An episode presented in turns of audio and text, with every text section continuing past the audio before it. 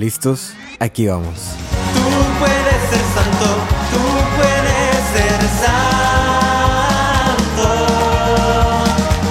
Tú puedes ser santo, tú puedes ser santo.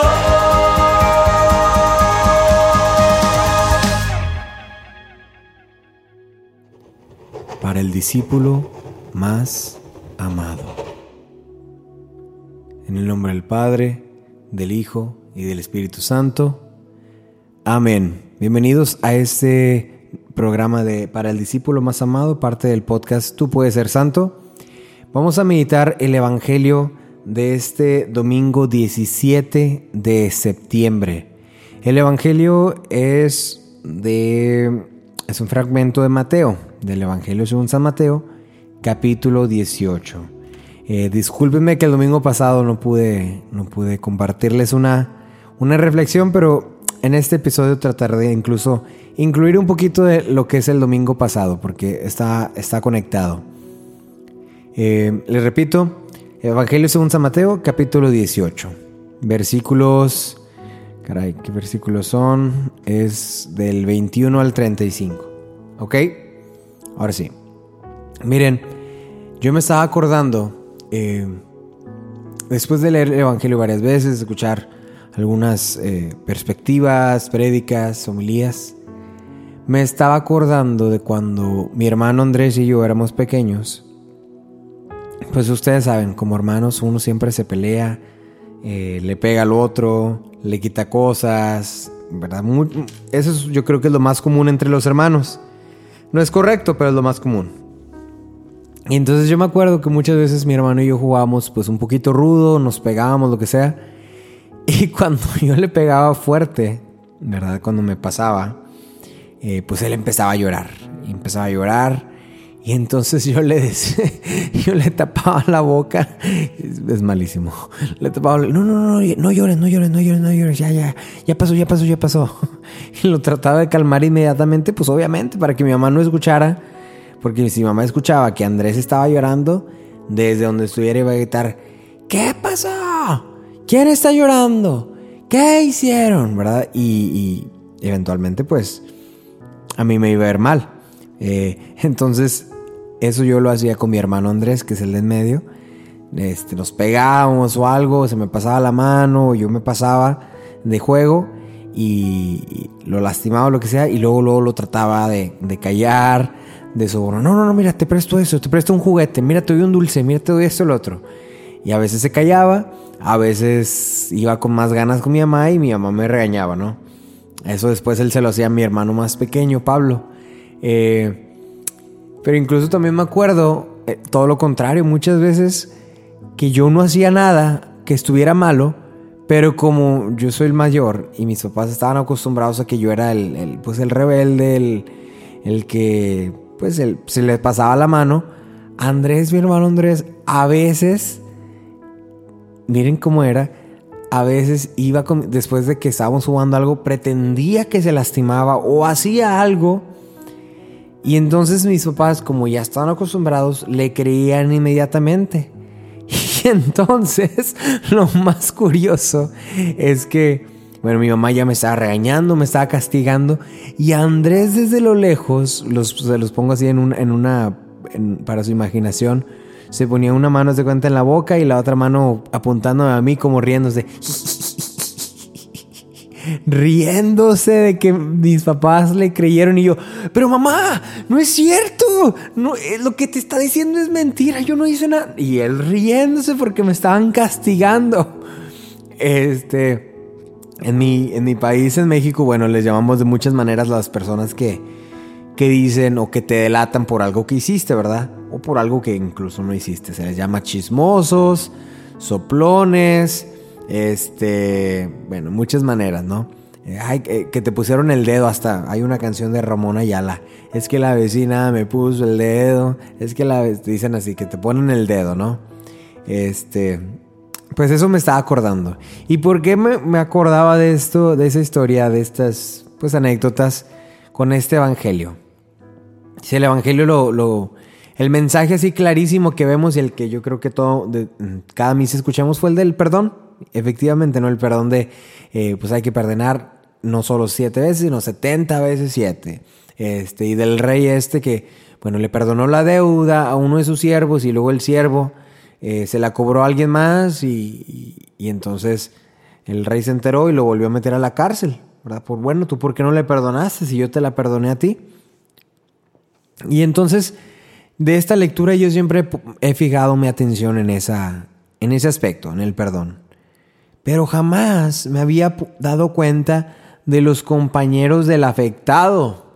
Ya ven que, bueno, este servidor, porque dice es un servidor, que le debe un millones al rey. Y el, y el, rey, después de que se compadece, y yo jugué con esa palabra, se compadece, le perdona la deuda. Y entonces sale este hombre con una deuda perdonada, se encuentra con su compadre, que le debe muchísimo menos que lo que le debía al rey, y le va peor al compadre. Lo agarra, dice que lo estrangula por el cuello, que lo estrangula por el cuello, que le dice que le pague todavía. El compadre le dice, ten paciencia conmigo, te lo voy a pagar. Y que le dice, no, págamelo ya y lo manda a la cárcel, lo encarcela por no haberle pagado. Y aquí es la parte que a mí me da mucha, me interesa mucho. En la Biblia de Jerusalén eh, tiene esta traducción, dice, eh, ay caray, ¿dónde se me fue? Se me fue, se me perdió. Ah, pues se me perdió claramente porque no es, no es el capítulo. Miren, en, bueno, en la Biblia de nuestro pueblo, para que lo que encuentra la otra. En la Biblia de nuestro pueblo dice que al, salir aquel sirviente, ah bueno, tropezó con el compañero, todo eso, dice, al ver lo sucedido, los otros sirvientes se sintieron muy mal y fueron a contarle al rey todo lo sucedido. Se sintieron muy mal y fueron contarle al rey, a contarle al rey todo lo sucedido. En la Biblia de Jerusalén Dice, al ver sus compañeros lo ocurrido, se entristecieron mucho. Se entristecieron mucho y fueron a contar a su Señor todo lo sucedido. Se entristecieron. Y a mí me causa un poco de, no de ruido, pero sí me da unas pequeñas luces, ¿no? Era, otra vez pongamos la escena, ¿no? Está este hombre que le acaban de perdonar la deuda de un millón y, no sé, un millón de dólares se encuentra con el compadre que le debe 100 dólares, lo estrangula por el cuello, lo amenaza, lo mete a la cárcel. Y los compañeros, digamos los amigos de estas dos personas, ven esta escena y se entristecen mucho. Se entristecen. Y yo me pregunto, ¿por qué se entristecerían? O sea, si pues ellos no son los afectados, ellos no son los que le deben, pero se entristecieron mucho. Se desanimaron. En, otras versiones, yo creo que en las versiones de mí se dice que se indignaron. Yo creo que esa, esa traducción no me gusta mucho porque la indignar se me hace como de un, un caso donde se molestan. Pero yo creo que es más acertado el decir que se entristecieron. Y al entristecerse, fueron a contarle al rey lo sucedido. Y por eso yo les contaba eh, esa historia de, mi, de mi hermano, eh, de los chismosos, de los soplones. Eh, porque pues básicamente eso fue lo que hicieron esos, estos hombres, estas personas, estos compañeros. Fueron unos chismosos, ¿verdad? Fueron, vieron lo que pasó y fueron a contarle al rey lo, lo sucedido. A veces decimos chismosos cuando es un chisme, ¿verdad? Cuando es algo que no es cierto, pero en este caso la palabra más correcta es como soplones, ¿no?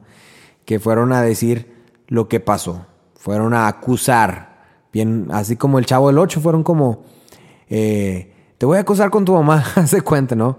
Eh, fueron como Kiko, fueron a acusar a este hombre, este siervo malvado, con el rey de lo que había hecho.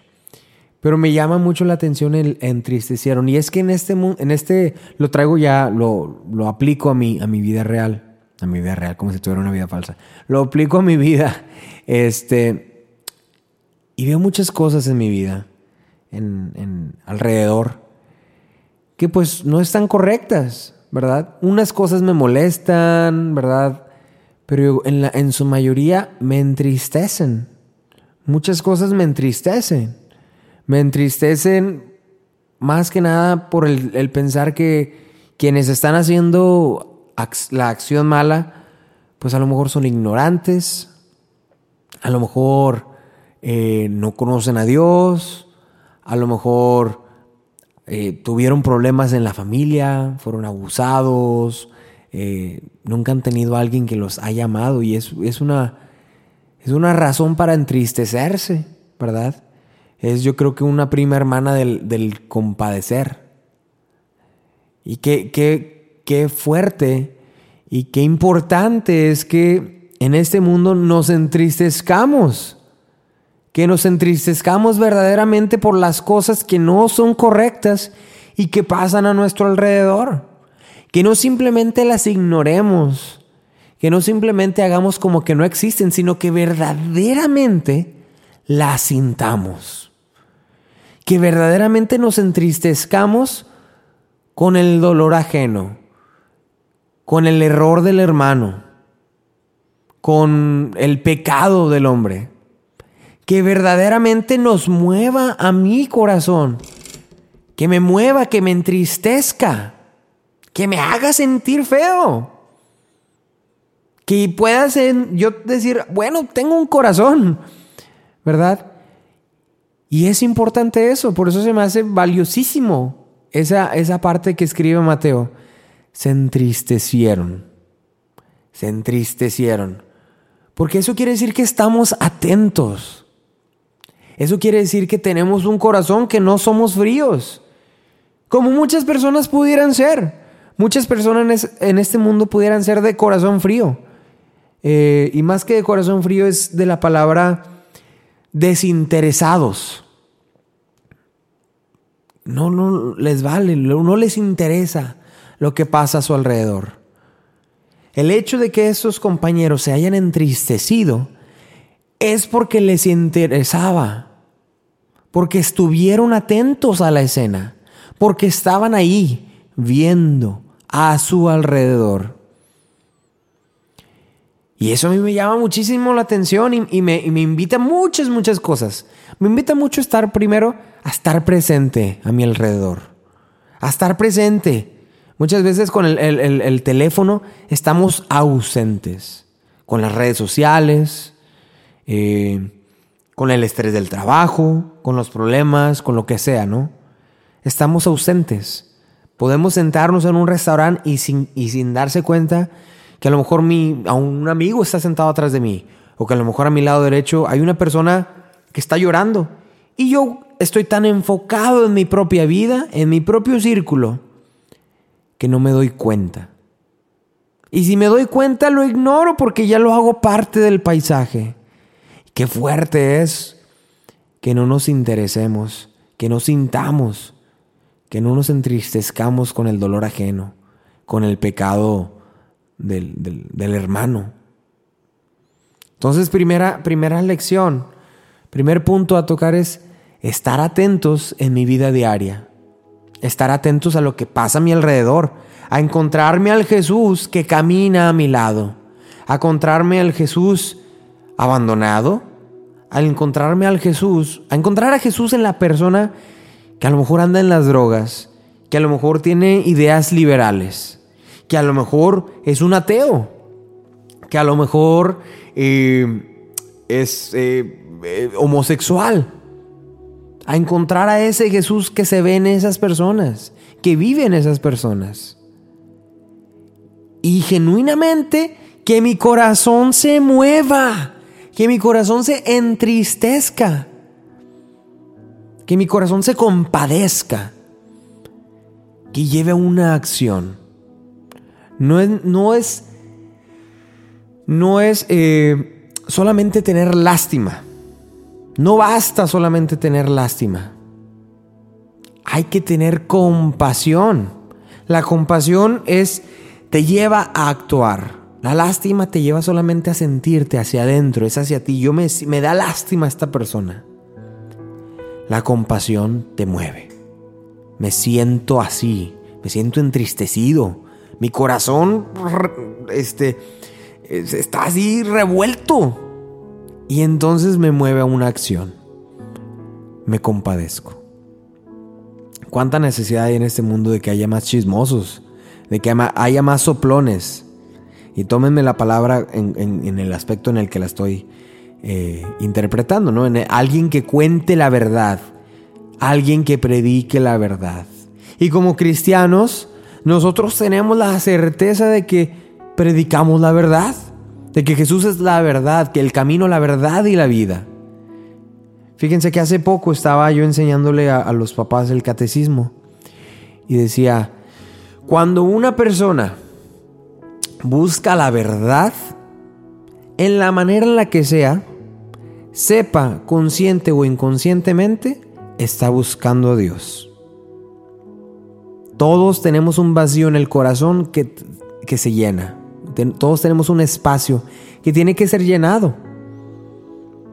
Y entonces a raíz de ese vacío nace lo que es la religión. Ese es el significado de religión.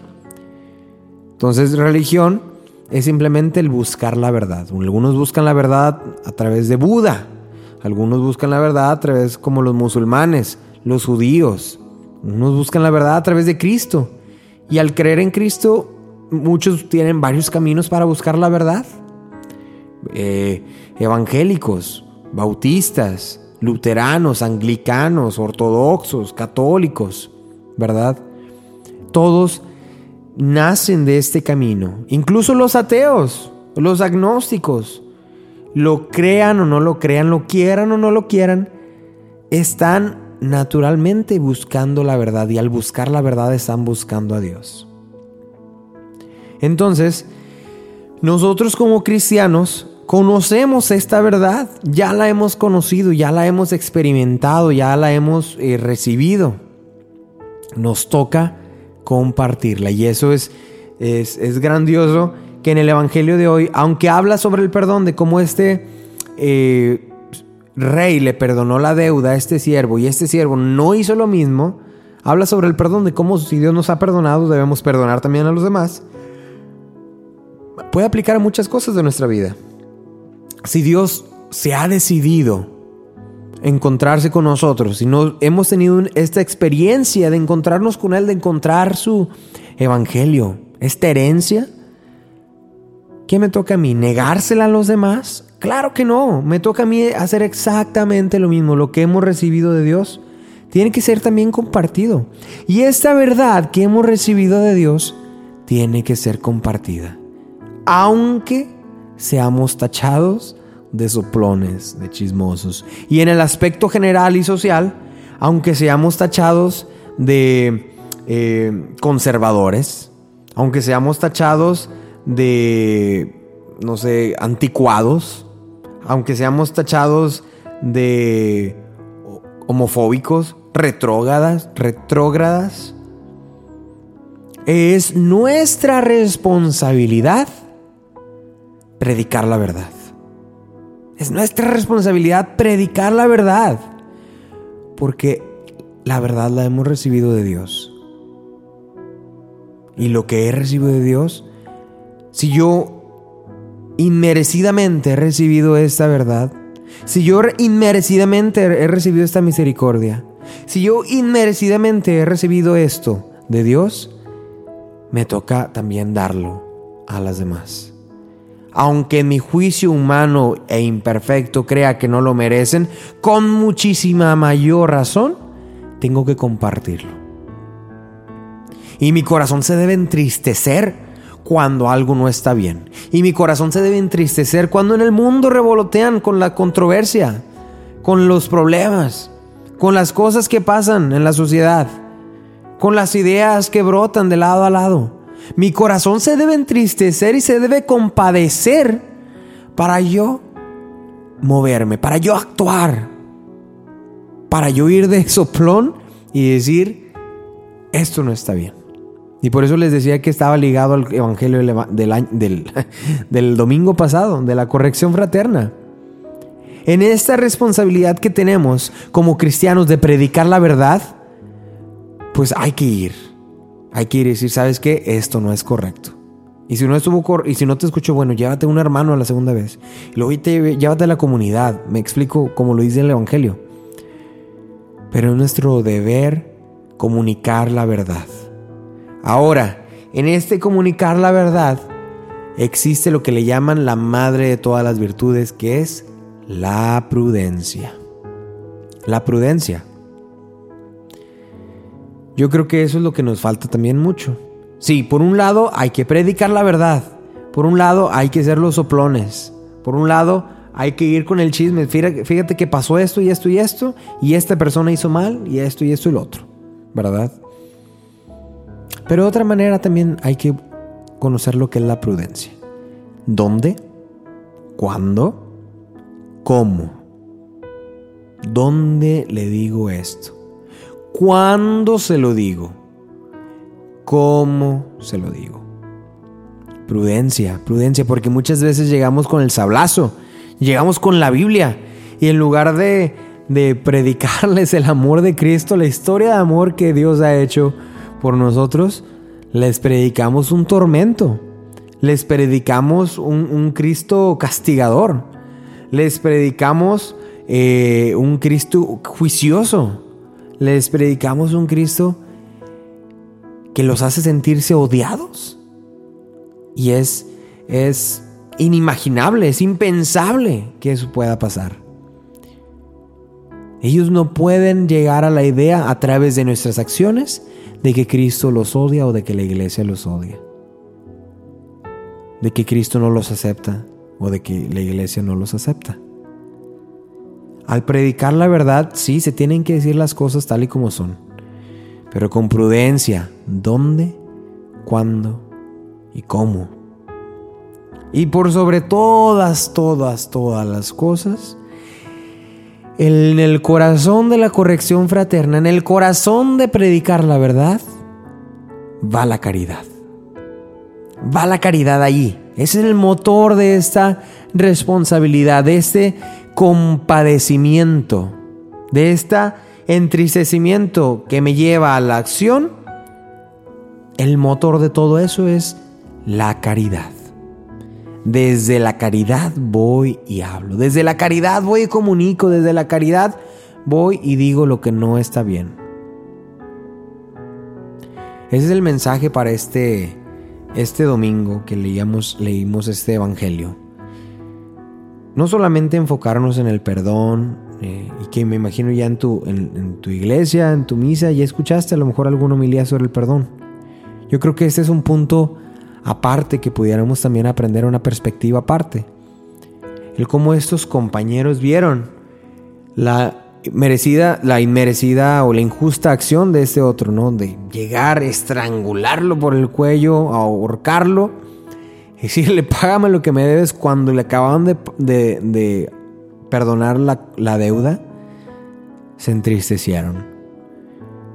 Yo te invito, y esta es la tarea, y esto ya es lo último, te invito que a partir de, en el momento en el que estés escuchando este episodio, inmediatamente que dejes el celular o algo, voltees a tu alrededor y durante el resto del día, sé observador. Deja el celular un poco durante el día o durante la semana si pudieras. Y observa a tu alrededor. ¿Cómo me gusta a mí sentarme a comer en un restaurante o algo? Guardar el celular y solamente ponerme a observar.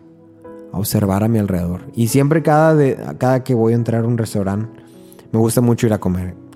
Cada que voy a entrar a un restaurante siempre digo, Jesús, ¿qué hoy me puedo encontrar contigo? Jesús, ¿con quién me voy a encontrar el día de hoy? Jesús, ¿cómo te voy a ver en este día, en este momento que voy a entrar al restaurante?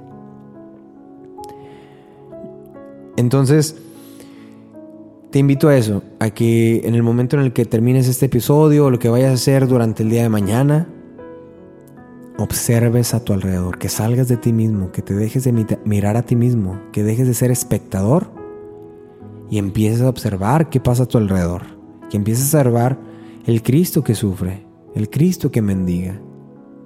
Empieces a observar las injusticias y a través de la, a través de la, de la verdad y desde la caridad, seas un soplón.